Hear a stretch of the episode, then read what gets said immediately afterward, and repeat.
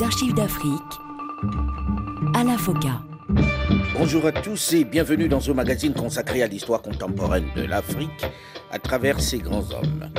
Nul n'a le droit d'effacer une page de l'histoire d'un peuple, car un peuple sans histoire est un monde sans âme.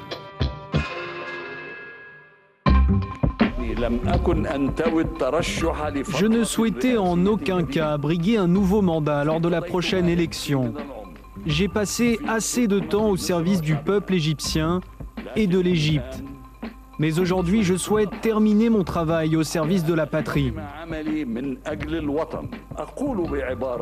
Je le dis clairement, durant les quelques mois qui nous séparent de l'élection, durant la fin de mon mandat, je ferai tout pour que les bonnes mesures soient prises afin d'assurer une transition pacifique. Coup tonnerre au Caire en ce mois de février 2011. Le Raïs, qui a régné sans partage, d'une main de fer sur l'Égypte pendant 30 ans, qui supplie la rue de le laisser aller au bout de son mandat, qui promet de se retirer. Presque personne n'avait anticipé ce scénario. Et pourtant ce cri, cette demande ne va pas calmer la rue. Elle ne veut ni plus ni moins que son départ. Une jeunesse soutenue par la communauté internationale, par les grandes nations, qui jusque-là étaient plutôt en faveur du sortant. Mais il offre à la rue la tête de quelques-uns de la hiérarchie militaire. Il promet des sanctions. Je veux vous dire que le sang de vos martyrs et de vos blessés n'aura pas coulé en vain et je veux vous assurer que je ne ménagerai pas mes efforts pour punir les responsables avec toute la sévérité requise. Je demanderai des comptes à tous ceux qui ont commis des crimes contre notre jeunesse et j'appliquerai les sanctions les plus dures prévues par la loi. Le scalp de ses collaborateurs ne suffit pas à apaiser la colère dans la rue qui gronde. Le désir d'une jeunesse qui souhaite le changement, qui en a assez ce régime. Le Raïs doit faire face à cette émeute, la plus dure de son long règne. Hosni Moubarak, le Raïs d'Égypte.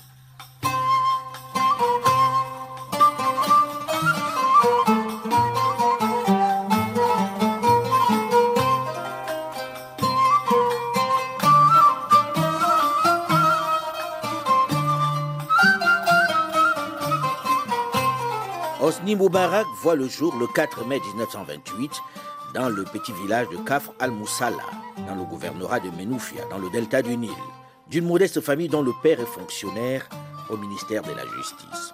En gros, il est un fils de la classe moyenne provinciale conservatrice et travailleuse. En 1947, le jeune garçon entre à l'académie militaire. Deux ans plus tard, il est orienté à l'académie de l'air où il devient instructeur, au bout de trois ans seulement. Il faut dire que le passionné a sacrifié ses vacances pour intégrer l'armée de l'air en deux ans au lieu de trois.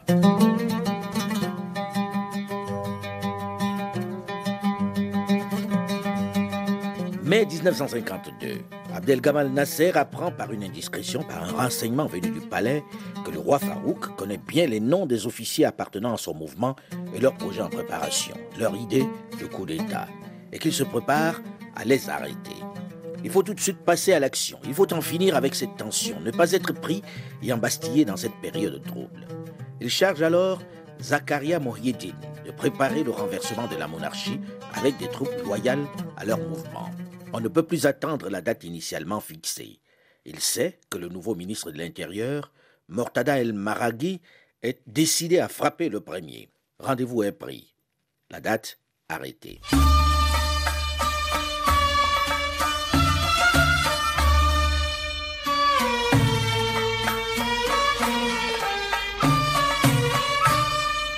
22 juillet 1952, mise au courant d'une réunion d'officiers qui va nommer un ministre de la guerre chargé d'épurer l'armée et de leur imminente arrestation, les officiers libres décident de passer aussitôt à l'action.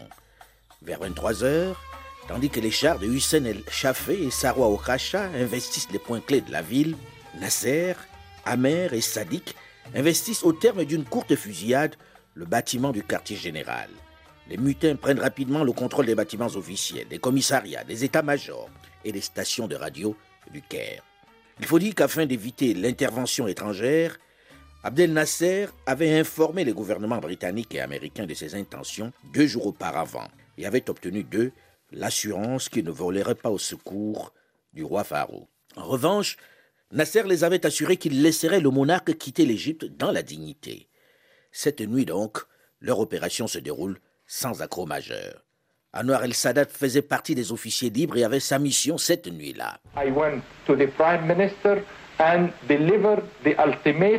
Je suis allé chez le Premier ministre pour lui délivrer l'ultimatum. Il était choqué, croyez-moi, parce qu'à ce moment-là, il ne savait pas qu'on allait défier le roi. Il n'avait aucune idée. Il était choqué. Il m'a reçu comme ça. Uh, Êtes-vous assez puissant? Je lui ai dit oui. Allez le délivrer au roi. Il doit partir à 6 heures ce soir.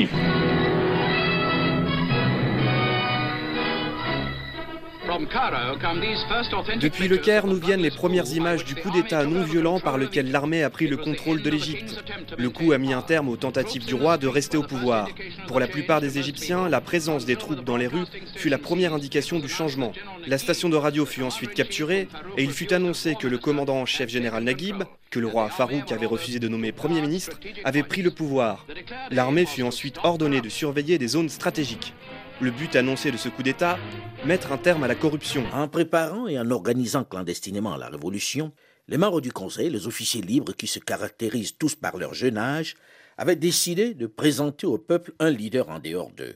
Leur choix s'est arrêté sur le général Mohamed Neguib, qui jouissait, contrairement aux généraux de cette ère, d'une bonne réputation et était connu pour son incorruptibilité. Trois jours après le contre la monarchie, c'est-à-dire le 26 juillet 1952, le roi Farouk quitte l'Égypte après avoir abdiqué en faveur de son fils Fouad, âgé de seulement six mois. Nasser a fortement œuvré pour qu'il ne soit pas arrêté. Parmi les officiers libres, certains comme Gamal Salem souhaitaient l'envoyer devant un peloton d'exécution. À 18 heures, le roi monte à bord de son yacht, le Maroussa. Le 27 juillet, bien qu'il ne soit pas celui qui est présenté en public comme le père de cette révolution, Gamal Abdel Nasser est réélu dans leur groupe chef du comité fondateur des officiers libres. Le Caire est calme. Après les grands événements des mois derniers, l'Égypte prend un nouveau départ. Notre envoyé spécial nous en donne aujourd'hui ce sensationnel reportage. Le départ de Farouk a laissé vide d'immenses palais. Au Caire, le palais d'Abdin aligne ses innombrables salons où l'or éclate sur tous les murs et sur tous les meubles. L'ex-roi, au moment du départ, n'a pu emporter du palais d'Abdin, où il n'est pas revenu, les trésors qu'il contenait. L'Égypte d'aujourd'hui c'est Neguib qui vit dans une modeste villa des environs du Caire, au milieu de ses trois fils. Son mouvement, appuyé d'abord sur l'armée, a naturellement placé l'armée au premier plan. Et Neguib est aujourd'hui l'idole de toute la jeunesse militaire. Mais au quartier général, où il travaille 18 heures par jour, Neguib voit plus large. Sa révolution ne veut pas être un simple putsch. Il veut en faire, comme il le dit lui-même, le début d'une Égypte nouvelle. Neguib réussira-t-il à transformer l'Égypte? Sera-t-il le Kemal Atatürk de la terre d'Isis? L'avenir le dira. Mohamed Osni Moubarak sort de l'académie militaire avec son brevet de pilote de l'armée de l'air en main lorsque le mouvement des officiers libres, mené donc par Gamal Abdel Nasser, renverse ainsi la monarchie. Après cet exploit auquel il a participé, le jeune officier, sage et discipliné, Mohamed Hosni Moubarak va rapidement gravir les échelons militaires. Il poursuit une formation de pilote de guerre pendant deux ans en Union soviétique, qui à ce moment-là est le nouvel allié de l'Égypte, l'allié solide de Gamal Abdel Nasser. En 1959, le jeune officier de l'armée de l'air épouse la fille d'une infirmière galloise et d'un médecin égyptien, Suzanne Sabet, qui n'a que 17 ans au moment des noces.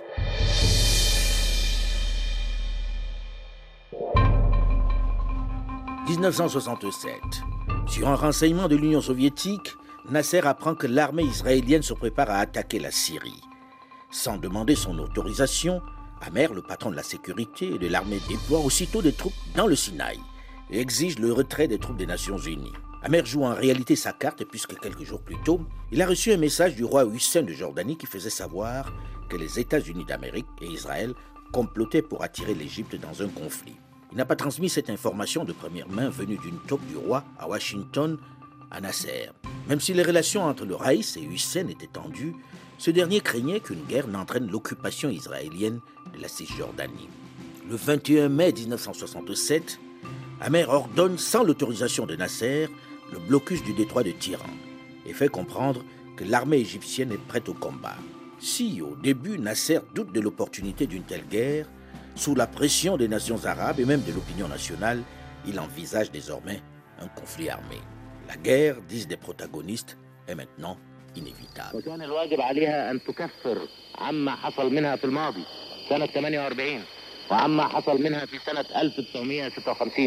Il fait d'abord l'historique de la crise et justifie la position de la République arabe unie.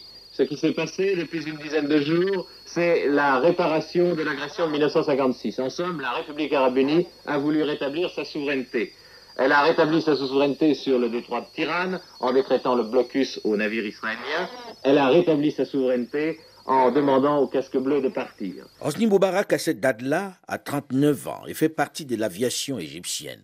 Le 30 mai 1967, le roi Hussein engage la Jordanie aux côtés de l'Égypte et de la Syrie au sein d'une alliance arabe. La guerre est maintenant la principale option. 5 juin à l'aube, les avions israéliens foncent sur les objectifs militaires d'Égypte, de Syrie et de Jordanie. Du même coup s'évanouit tout espoir d'un règlement pacifique de la tension qui règne depuis plusieurs semaines au Proche-Orient. Agression caractérisée, disent les Arabes, riposte préventive, rétorquent les Israéliens. Nos radars ont décelé la présence d'une force aérienne ennemie en route pour Tel Aviv. En trois heures, l'aviation arabe sera anéantie. Le lendemain, Amer, le patron de la sécurité, ordonne le retrait immédiat des forces égyptiennes du Sinaï. Selon Sadat, ce n'est que lorsque les Israéliens encerclent la garnison de Sharm el-Sheikh que Nasser prend conscience de la gravité de la situation. Après avoir appris l'attaque, il se rue au quartier général pour s'informer de la situation militaire. Les tensions latentes entre Nasser et Amer éclatent au grand jour et les officiers présents rapportent qu'ils se sont violemment expliqués. Israël s'empare donc, comme on l'a entendu rapidement, du Sinaï et de la bande de Gaza contrôlée par l'Égypte, de la Cisjordanie occupée par la Jordanie et du Golan appartenant à la Syrie. La guerre est gagnée en seulement six jours. J'ai décidé de me retirer totalement et définitivement de toute fonction officielle et de tout rôle politique en application de l'article 110 de la Constitution provisoire, publié au mois de mars 1964, j'ai demandé à mon ami et à mon frère Zakaria Moeddin d'occuper le poste de président de la République. Gamal Abdel Nasser a décidé de démissionner de sa fonction de président. Ce 9 juin 1967, lorsqu'il apparaît à la télévision, la mine défaite et le ton grave, Personne n'imagine qu'il vient pour annoncer qu'il se retire et qu'il cède son fauteuil au vice-président Zakaria Moyedine. Moyedine lui-même n'était pas au courant de cette décision et il refuse la fonction. Des centaines de milliers de partisans se rassemblent dans les rues de l'Égypte et de tout le monde arabe pour manifester son soutien et refuser sa démission. Nasser, Nasser, ces deux syllabes sont scandées partout dans le monde arabe et même à Beyrouth, la moins fanatique sans doute des capitales du Moyen-Orient. On a vraiment l'impression que c'est le rappel sur scène après une fausse sortie du leader. Avant-hier soir, les plus nassériens murmuraient contre le chef de la RAU. Dans la rue, on le conspuait déjà. Et hier soir, les mêmes rues de Beyrouth retentissaient de slogans rappelant Nasser au pouvoir. Nasser reste. Nasser continue. La nation arabe refuse la démission de Nasser. Le coup de poker est une réussite. Nasser revient sur sa décision. Que s'est-il passé au Caire? Le président Nasser hésite-t-il vraiment à se retirer? A-t-il ajourné sa décision uniquement pour apaiser les manifestations en sa faveur? Ou bien a-t-il reçu des témoignages de fidélité de ses forces armées? Des témoignages suffisants qui l'incitent à ne pas se retirer. Gamal Abdel Nasser reprend finalement sa place, réconforté, ragaillardi par ce soutien populaire. Encore une défaite militaire qu'il transforme en victoire personnelle. Deux jours après son retour à la tête de l'État, Nasser remplace Amer par Mohamed Fauzi à la tête des forces armées. En protestation, 600 loyalistes d'Amer marchent sur le quartier général pour exiger l'annulation de son renvoi. Ce bras de fer va se terminer le 27 août 1967 par l'arrestation puis le suicide d'Amer. Hosni Moubarak vit de l'intérieur, mais sans pouvoir décisionnel, cette humiliation qu'essuie l'Égypte face à Israël. Mais il gagne du galon puisque l'année d'après, il va être nommé au grade de chef d'état-major de l'armée de l'air ce qui en Égypte, dans cette période de forte tension avec l'État hébreu, est stratégique, tant l'armée de l'air joue un rôle important.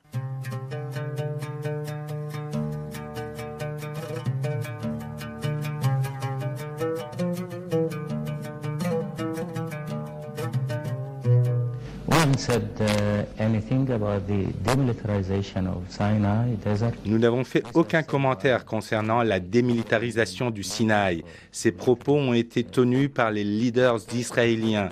Accepter cette démilitarisation donnerait l'opportunité aux Israéliens d'être au Caire en moins de 12 heures.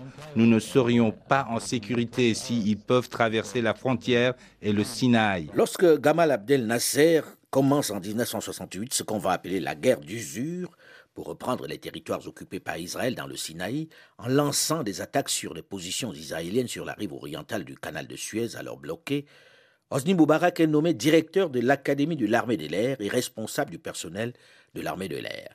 L'Égypte, dans ce que l'on va appeler la guerre d'usure avec Israël, va fournir des armes et des financements au Fatah de Yasser Arafat.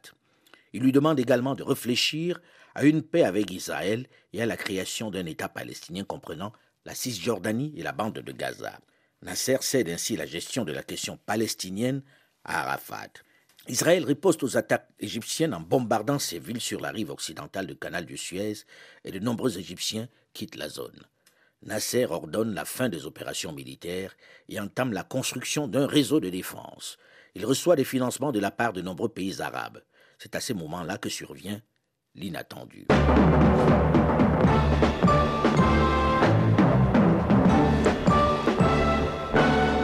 Jean-Claude Turgeman. Le président Nasser est mort. Le décès a été annoncé vers 21h hier soir, soit 4 heures après la mort du chef de l'État égyptien. Le peuple arabe est frappé de stupeur. Le monde, d'abord américain, soviétique et israélien aussi, se demande maintenant quelles seront les conséquences de cette disparition. La mort de Nasser à seulement 52 ans est un choc pour l'Égypte et tout le monde arabe. Une semaine après son décès, le parti unique approuve à l'unanimité la désignation d'Anwar el-Sadat pour remplacer le Raïs. Dix jours plus tard, c'est-à-dire le 15 octobre 1970, un référendum ratifie cette nomination. Près de deux ans seulement après l'arrivée d'Anwar el-Sadat à la tête de l'Égypte en 1972, Hosni Moubarak devient commandant de l'armée de l'air et ministre des Affaires militaires. Le 6 octobre 1973, Anwar el-Sadat lance son armée à travers le canal de Suez devant un monde stupéfait et incrédule l'armée égyptienne, dans un premier temps, s'impose sur les Israéliens dans le Sinaï. Rassemblant tout ce qui vole, Hosni Moubarak lance une attaque surprise contre les positions israéliennes et permet ainsi le passage du canal de Suez par l'infanterie. Sadat, dans ses mémoires, célébrera, je cite, un acte épique, héroïque et glorieux. Mais, rapidement, les forces israéliennes se réorganisent et passent à la contre-offensive. Quelques jours plus tard, l'Égypte frôle la catastrophe.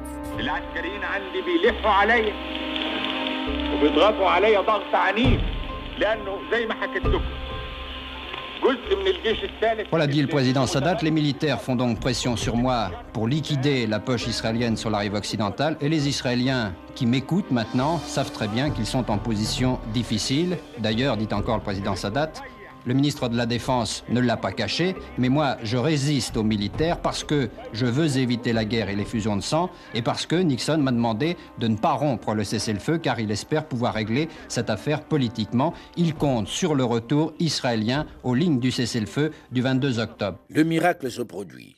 Soviétiques et Américains empêchent Israël de récolter les fruits de sa victoire militaire.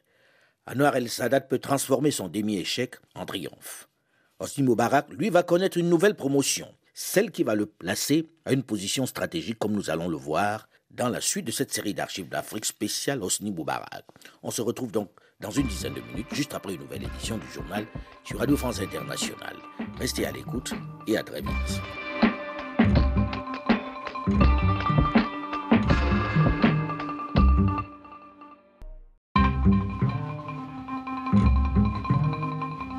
Les archives d'Afrique, Alain Foka. Bonjour et bienvenue à tous ceux qui nous rejoignent seulement maintenant dans la seconde partie de ce magazine consacré à l'histoire contemporaine de l'Afrique. Nul n'a le droit d'effacer une page de l'histoire d'un peuple, car un peuple sans histoire est un monde sans âme.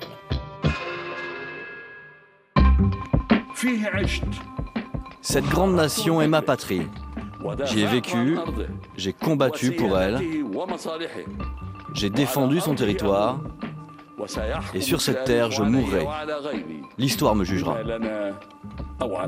S'il le dit, C'est bien parce qu'il a effectivement défendu l'intégrité de son pays, l'Égypte, d'abord en tant qu'officier supérieur, mais également en tant que chef de l'État, et cela pendant plusieurs décennies. L'histoire l'a jugé et continue de le faire. Suite de notre série d'archives d'Afrique spéciale, Mohamed Osni Moubarak.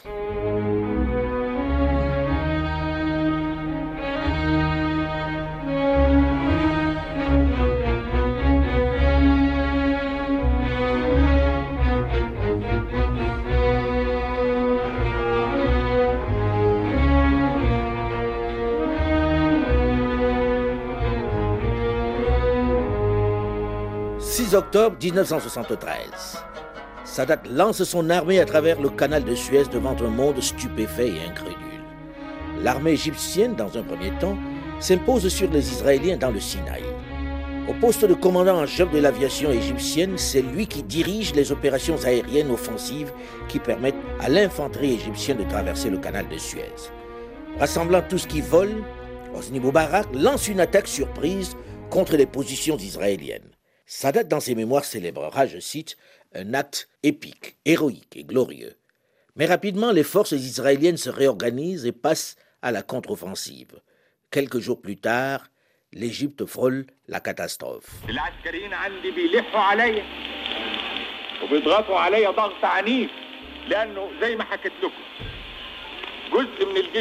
Voilà, dit le président Sadat, les militaires font donc pression sur moi pour liquider la poche israélienne sur la rive occidentale et les Israéliens qui m'écoutent maintenant savent très bien qu'ils sont en position difficile. D'ailleurs, dit encore le président Sadat, le ministre de la Défense ne l'a pas caché, mais moi, je résiste aux militaires parce que je veux éviter la guerre et les fusions de sang, et parce que Nixon m'a demandé de ne pas rompre le cessez-le-feu, car il espère pouvoir régler cette affaire politiquement. Il compte sur le retour israélien aux lignes du cessez-le-feu du 22 octobre. Le miracle se produit. Soviétiques et Américains empêchent Israël de récolter les fruits de sa victoire militaire. Sadat peut transformer son demi-échec en triomphe. La bravoure d'Osni Moubarak va offrir l'opportunité au gouvernement du Caire de terminer pour la première fois une guerre contre Tsahal, l'armée israélienne, dans des conditions honorables. Une bravoure qui va souder les liens d'amitié entre Osni Moubarak et le président Anwar el-Sadat. Ainsi, le 15 avril 1975, Osni Moubarak se voit confier le poste de vice-président, une fonction à laquelle il adjoint aussi de nombreuses responsabilités diplomatiques. C'est ainsi qu'il va entamer en 1977 une tournée au Mozambique et en Zambie, tournée au cours de laquelle il organise les modalités d'un soutien accru au mouvement de libération nationale d'Afrique australe. En 1980, à sa fonction de vice-président, Anwar el-Sadat va ajouter celle de secrétaire général du Parti national démocrate, le PND, au pouvoir. Il exerce un pouvoir important. Le président lui laisse vite la gestion des affaires courantes, la supervision des services secrets, épine dorsale du régime, les achats d'armes qui lui offrent l'occasion de s'enrichir. C'est clair, avec ça, il devient le dauphin désigné. Une succession qui va s'ouvrir beaucoup plus vite que prévu. 6 octobre 1981. Le président Sadat préside le défilé militaire qui commémore chaque année la victoire d'octobre 1973. Ce jour-là, Malgré l'insistance de sa femme Jehan, il n'a pas accepté de porter son gilet pare-balles dont il ne se séparait que très peu depuis quelque temps, un peu comme une résignation ou un sacrifice. Le défilé se déroule pourtant normalement. Puis tout d'un coup, un camion militaire s'immobilise devant la tribune d'honneur où est installé le président Anwar el-Sadat et les officiels. Quatre militaires en surgissent et déchargent leurs armes automatiques en visant particulièrement le chef de l'État. Les médias du monde le vivent presque en direct. Tout se passe bien, et puis tout d'un coup, c'est l'attentat. Le speaker fait son annonce. Attention, c'est l'attaque, écoutez bien.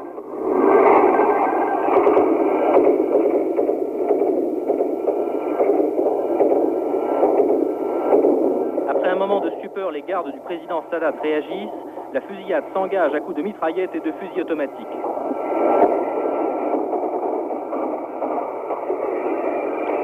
Le chef de l'État égyptien est emmené par hélicoptère vers un hôpital du Caire. Dans la foule, c'est la panique.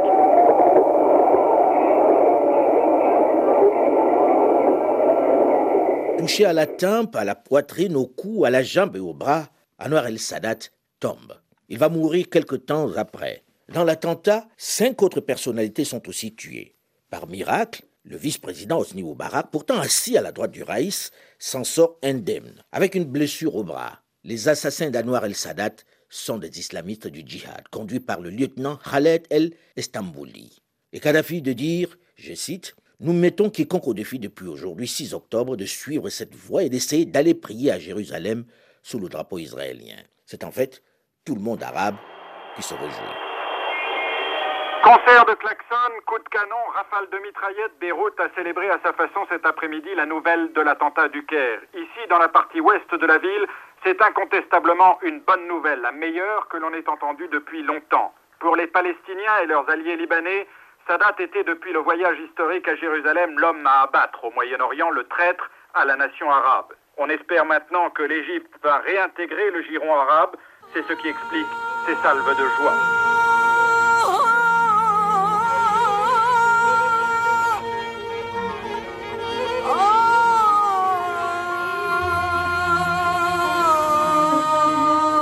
Ce 6 octobre 1981, Hosni Moubarak succède à Anwar el-Sadat à la tête de l'Égypte.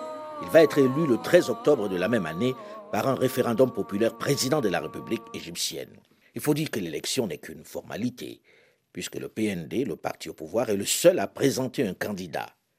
Quelle fulgurante ascension pour Hosni Moubarak.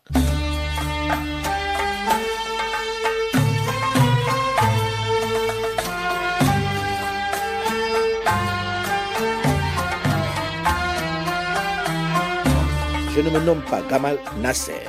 Je ne me nomme pas Anwar el-Sadat. Je m'appelle Hosni Moubarak. C'est la réponse du nouveau chef de l'État à un journaliste américain qui lui pose la question de savoir s'il va s'inscrire dans la continuité de Sadat ou s'il va reprendre la politique économique de Nasser. Mais lorsqu'il donne ses premières directives au ministre du gouvernement, qu'il forme le 14 octobre 1981, il apparaît clair qu'il reste fidèle aux idées fortes de Sadat. Mais il a des domaines dans lesquels il impose son style. Moubarak va, dans la réalité, gouverner sans fondamentalement changer les options principales de Sadat. Paix avec Israël, alliance stratégique avec les États-Unis d'Amérique, libéralisation économique et suppression des acquis du nasserisme comme la réforme agraire. J'aimerais déclarer ici que nos engagements en matière de traités et accords internationaux seront respectés. Nous respecterons les accords du camp David, le traité de paix. Le processus de normalisation sera poursuivi tel qu'il a été décidé le président Sadat. Lorsque Hosni Moubarak hérite du pouvoir en octobre 1981, l'Égypte est au bord du gouffre. Malgré l'état d'urgence qui ne lèvera jamais, la bonhomie souriante d'Osni Moubarak et ses goûts modestes suscitent initialement la sympathie des Égyptiens, qui le surnomment la vache Kéri. Son autre surnom, Osni Kabari, Osni le pont, témoigne de son ardeur à doter le Caire, la tentaculaire capitale du pays, d'autoponts et d'infrastructures. Il n'a ni le charisme de Nasser, ni la vision géopolitique de Sadat, mais l'Égypte a besoin de souffler. Et les dirigeants occidentaux apprécient cet homme aux manières simples et à la blague facile. Aux Égyptiens, il promet une société égalitaire, non une société de privilèges pour reprendre ses propos. Il se crée une réputation de propreté en laissant juger quelques corrompus, dont Esmat, le frère de Sadat, et en faisant raser les villas luxueuses construites sans permis près des sites touristiques. Il poursuit la politique de libéralisation de l'économie entamée par Sadat, notamment par la réduction des subventions à l'agriculture et à la consommation, et par la libéralisation des prix. En 1992, il fait annuler les dispositions régissant la location des terres, généralement appelée loi pour chasser les paysans de leurs terres. Cette loi, combinée aux autres mesures de désengagement de l'État dans l'économie, accroît le mécontentement des populations rurales pauvres et en particulier en Haute-Égypte.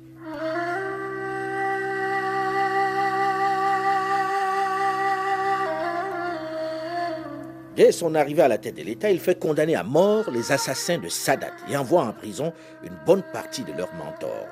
À leur sortie, ils sont envoyés en Afghanistan pour y mener la guerre sainte contre l'envahisseur soviétique. En contrepartie, il fait d'importantes concessions à ceux ayant renoncé à la violence, à commencer par les frères musulmans qui ont alors toute la latitude pour islamiser la société dans l'éducation, la culture et les médias. En réalité, s'il est particulièrement ferme avec les extrémistes, d'ailleurs il fait pendre l'assassin de Sadat, vis-à-vis des frères musulmans non violents, il est plutôt conciliant. Ils sont autorisés à investir les syndicats ou à se faire élire députés, mais seulement comme indépendants. Ils peuvent aussi jouer le rôle d'épouvantail qui leur est assigné. Du genre, c'est nous ou les islamistes. Mais la ligne rouge pour eux est claire. Pas question de fonder un parti politique. Dès qu'ils essaient, on leur tape sur la tête. Ainsi, ils cèdent la gestion de la société en échange de leur renoncement à briguer le pouvoir politique. L'université d'Al-Azhar se voit confier la censure des livres. La charia, la loi islamique, est déclarée source principale du droit. La construction d'églises est sévèrement limitée, le président distribuant les permis au compte-gouttes.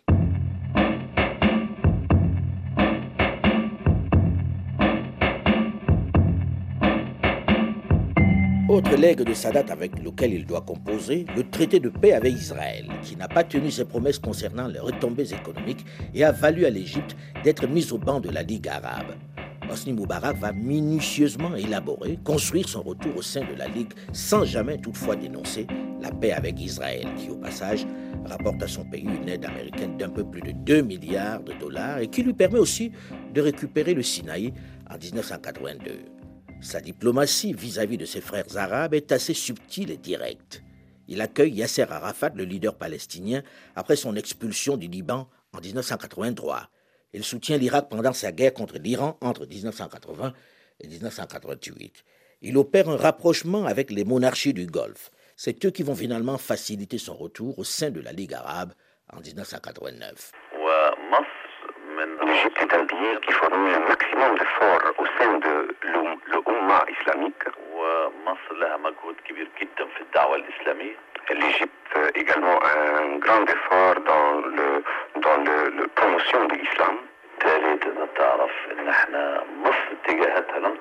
Nous pouvons ainsi être sûrs que l'Égypte ne, ne changera pas ses orientations et l'Égypte sera toujours, comme il l'a été, un pays dynamique au sein de la conférence islamique, malgré une petite rupture. 2 août 1990. À la surprise générale, l'Irak envahit son voisin, le Koweït, qui l'accuse de lui voler son pétrole. L'Irak a envahi ce matin le Koweït. Saddam Hussein, qui accusait son voisin de lui voler son pétrole, a mis ses menaces à exécution. Condamnation unanime dans le monde. Bonsoir. La guerre, la guerre au Proche-Orient. En moins de 6 heures, l'armée irakienne a envahi ce matin le Koweït. Ce petit pays très riche a été anéanti sans pouvoir opposer la moindre résistance. C'est une sorte de blitzkrieg à l'irakienne qui verra la soldatesque irakienne arriver au centre de Koweït City en l'espace de quelques heures seulement. La plupart des responsables koweïtiens étaient soit en Égypte ou encore à Beyrouth et à Londres pour les vacances. L'émir du Koweït ne devra son salut qu'à l'intervention héliportée américaine qui le fera évacuer in extremis avant l'arrivée du commando irakien chargé de le capturer. C'est le point de départ de la guerre du Golfe, la première. Une guerre aux conséquences vertigineuses. L'occupation du Koweït va unanimement être condamnée par toutes les grandes puissances mondiales. Même les pays traditionnellement considérés comme des proches, alliés de l'Irak, comme la France et l'Inde, vont appeler à un retrait immédiat de toutes les forces irakiennes du Koweït.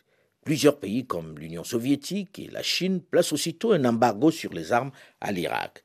Cette guerre du Golfe va susciter un réel tremblement de terre dans le monde arabe. Hosni Moubarak va savoir en jouer pour bien se positionner, puisqu'il prend position contre l'invasion du Koweït par Saddam Hussein et exhorte Israël à conserver une attitude défensive à l'égard de l'Irak. Je dis aux Israéliens que la force est une nécessité car nous ne voulons pas connaître une escalade dans ce conflit. Et je pense, pour la stabilité de cette région, qu'Israël doit garder son calme et persister seulement dans une attitude défensive. Bien que j'ai insisté, Saddam Hussein n'a pas voulu me croire quand je lui décrivais la réalité. N'importe quel homme sensé comprendrait face à cette situation. Et s'il tient à épargner le sang de son peuple, qu'il ne doit prendre aucune autre décision que celle de se retirer du Koweït. L'année suivante, Hosni Moubarak achève de rentabiliser sa politique d'équilibriste en dénonçant l'invasion du Koweït par l'Irak. Il se réconcilie définitivement avec le monde arabe et décroche 13 milliards de dollars de remise de dettes. ainsi que l'effacement de la moitié de ses créances par le Club de Paris.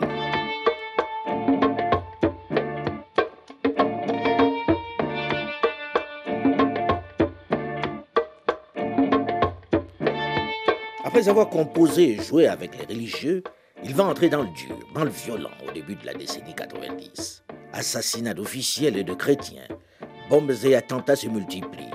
La confrontation avec les extrémistes islamistes, le retour d'Afghanistan, reprend de plus belle dans les années 1990. L'intégrisme a plusieurs raisons. Par exemple, le taux de chômage euh, qui augmente dans le monde, dans certains pays, tout particulièrement la hausse des prix à l'échelle mondiale. La croissance démographique galopante. Il y a des raisons certaines qui aboutissent à l'intégrisme. En Europe, en Asie, il y a un fanatisme religieux, pas en raison de la pauvreté uniquement. Je ne suis pas inquiet pour l'Égypte, car nous avons recours aux lois, aux droits pour euh, réprimer ces cas qui sont des cas isolés. Le peuple est tout à fait conscient à cet égard. Peut-être vous dira-t-on euh, justement que le peuple est hostile à ce phénomène et qu'il résiste à cet intégrisme. Même s'il minimise ainsi son impact, l'Égypte de Moubarak fait face à une vague de violence qui culmine avec l'attentat manqué de peu contre lui à Addis Ababa en 1995. 17 novembre 1997. Luxor, l'un des lieux touristiques les plus fréquentés d'Égypte. 8h45. Six assaillants armés d'armes automatiques et de couteaux et déguisés en force de sécurité pénètrent sur le site du temple de Hatshepsut. Ils tuent deux agents de sécurité, puis commence un massacre méthodique. Pendant 45 minutes, c'est la tuerie systématique des touristes pris au piège dans le temple. C'est la stupeur dans le monde entier. Osni Moubarak, qui jusque-là donnait l'impression de maîtriser ce phénomène, doit réagir. Il doit rassurer à la fois ses compatriotes, mais également la communauté internationale et les millions de touristes qui chaque année viennent dans son pays. Mais quelle réponse peut-il apporter à ce phénomène qui prend de plus en plus d'ampleur et qui menace son régime et sa personne? La riposte va être cinglante comme nous le verrons la semaine prochaine dans la suite de cette série d'archives d'Afrique spéciale Osni Moubarak. Aura-t-il le soutien de son peuple face à cette mouvance islamiste? On en parle la semaine prochaine. Mais en attendant, vous pouvez d'ores et déjà réécouter cette émission en podcast sur le site du RFI ou sur le site archivedafrique.com ou tout simplement sur votre téléphone portable en téléchargeant gratuitement l'application Archives d'Afrique sur Google Play ou sur iOS. Vous pouvez continuer de réagir comme vous le faites aussi sur notre page Facebook Archives d'Afrique avec ses 400 000 amis. J'en profite pour vous mettre en garde contre les fausses pages Facebook, les comptes Twitter, les comptes LinkedIn à mon nom qui se multiplient ils sont tous faux. À mon nom, je n'ai ni compte Facebook, ni compte Twitter, ni compte LinkedIn. Les seuls qui existent sont ceux des émissions Débats africains et Archives d'Afrique. Et une chose est certaine, je ne vous solliciterai jamais par d'autres comptes, et certainement pas pour des questions commerciales. Méfiez-vous donc des fakes qui se multiplient. Le seul endroit, autre que RFI et France 24 où je m'exprime, est ma chaîne YouTube, Alain Foucault officiel. Tout autre compte est faux. Merci pour votre compréhension. Delphine Michaud, Olivier Raoul et Alain Foucault nous vous donnons quant à nous rendez-vous la semaine prochaine, même heure, même fréquence, pour la suite de notre série d'archives d'Afrique spéciale Osni Moubarak. Dans un instant, une nouvelle édition du journal sur Radio France Internationale. À très vite.